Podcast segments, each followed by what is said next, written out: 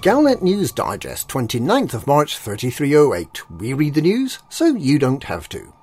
In this week's news, we investigate the bribes and lies of two different mining ventures. We look at whether Thargoids are targeting megaships instead of starports. And we visit Dea Matrona, where the famous Experience Jelly is once again back in stock.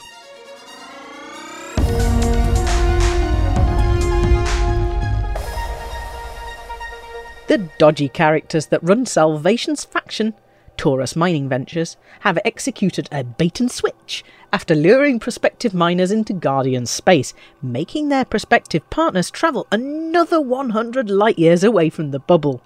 On the 23rd of March, Taurus Mining Ventures Director of Research, Dr. Ruben Carpenter, announced that they had discovered special radioactive ores in the Synuefe EN-H D11-106 system. On the 28th of March, they announced that they were almost ready to start mining operations in that system and would shortly be inviting independent commanders to come over and assist in this potentially highly lucrative operation. These special minerals could only be found in this one special system, they said. And then, later on Monday, they seem to have decided that the unique system with the special radioactive ores wasn't the Synuefe EN-H D11-106 system after all, but was instead Synuefe CE-R C21-6, which is 100 light years further east. They very quietly appear to have falsified their earlier documents, substituting the new system name for the old, without actually telling anyone or giving any reason. This new system is one their Heart of Taurus megaship jumped to two weeks ago, on the 17th of March, and is another system with Guardian structures and ruins. The Masashi megaship, which Taurus Mining Ventures captured from Admiral Aden Tanner of Aegis, is in nearby HIP 39768 yet another system with Guardian ruins. Quite why Taurus Mining Ventures chose to mislead pilots about the location of these ores with allegedly magical properties is a mystery.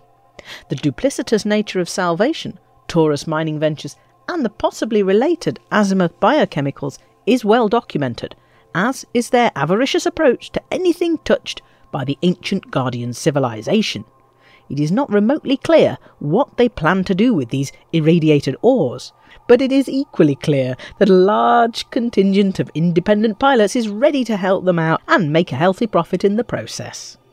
Synuefe CE-R C21-6 is already filling up fast with fleet carriers, carrying whole flotillas of mining rigs. Whatever qualms we may have about the morality of what Salvation has been doing, whatever concerns we may have about the destabilisation of the balance of power, whatever rumours are beginning to spread about salvation's ultimate goal. The promise of a decent profit will always guarantee a loyal following.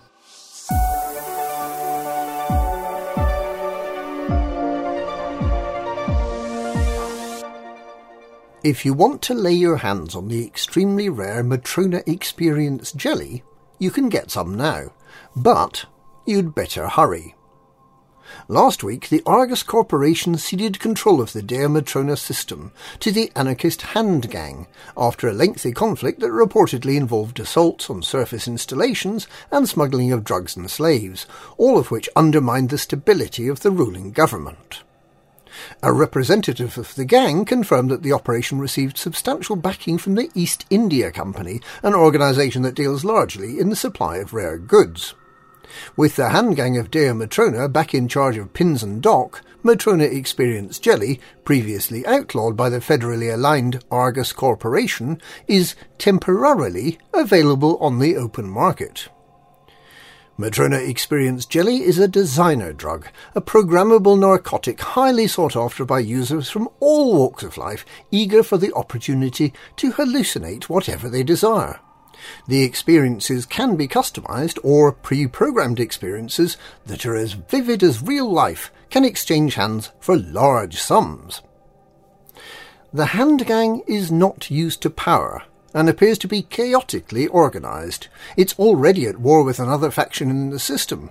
It seems likely that the faction will lose control of Pins and Dock within days, bringing to an end the supply of the rare good. The value of any stocks bought now and stored in a fleet carrier or elsewhere is likely to increase with rarity. The East India Company is reported to be taking full advantage of its brief availability to create stocks of the jelly, but they have not indicated what experiences they had pre-programmed the jelly with.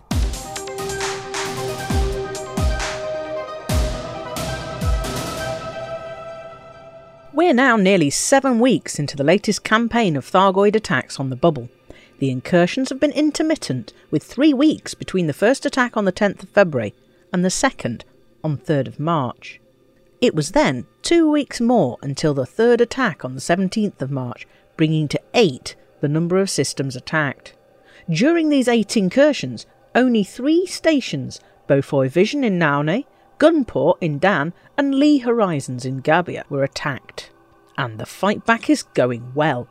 Two of the 17th March targets still have massive Thargoid presence, and two others still have some Thargoid presence, with the other four systems completely cleared of Thargoids.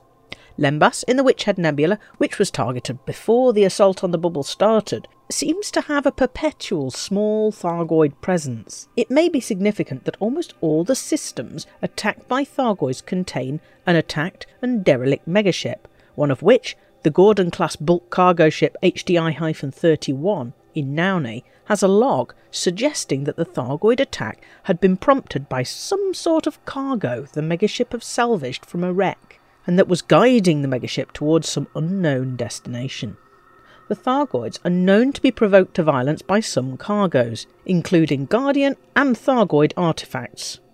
The supposedly defunct Aegis Defence has stationed, refuel, rearm, repair megaships in all the attacked systems and will pay well for confirmed Thargoid kills via the mission system.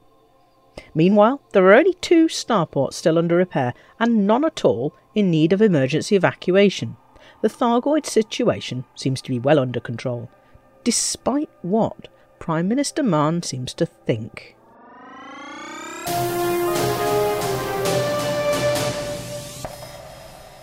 President Hudson's unremarkable woes continued last week, with sufficient interest in the bounty hunting in Gliese 868 to ensure that law and order was maintained, but with the very fact that bounty hunters were required to maintain the peace in a federal system, a huge embarrassment to the President. Federal forces have been largely tied up dealing with unrest caused by Hudson's proposal to waive the rule requiring him to leave office after his second term ends next year. Hudson's proposal to temporarily suspend the 77th Amendment to the Federal Accord would allow him to stand for a third term, amid concerns that none of the galaxy's leaders ever seem to lose office. Members of both parties have spoken out against Hudson, describing the security situation as unacceptable and calling for him to refrain from actions that may put citizens' lives at risk. There's an expectation that Congress will have more to say on the matter in coming days.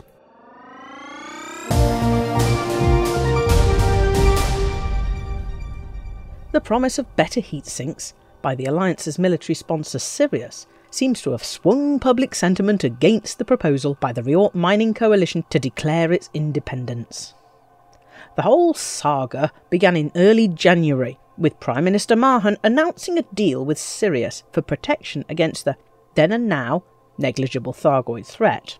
This deal was immensely unpopular amongst independently minded Alliance systems, especially those closest to the comfortable heart of the bubble well away from the Thargoid borderlands of the Witchhead Nebula, the Musca Dark region, and the California Nebula. At the beginning of February, the coalition won a victory over Sirius Corporation, forcing the Sirius megaship Chariot of Rhea to relocate to the Listi system. It seemed that the tide of history was on Riort's side, and the proposal to declare its independence from the Alliance to keep it free from occupation by Sirius Navy seemed almost a foregone conclusion. That was until Sirius offered pre engineered heat sinks to anyone that would help sway public opinion behind Prime Minister Mahon's deal. Those heat sinks, which offer extra ammo but with no extra mass, seem to have persuaded pilots to throw their weight behind keeping the alliance together and to defeating Riort Mining Coalition's proposal. This rigged election means that there is no realistic prospect of the six systems managed by Riort Mining Coalition from becoming truly independent of the so called Alliance of Independent Systems. And the Riort Pro Alliance League megaship Treberitz is stuffed full of more advanced medicines, skimmer components, and building fabricators than anyone could possibly know what to do with. And that's this week's Galnet News. Galnet News, we read the news so you don't have to.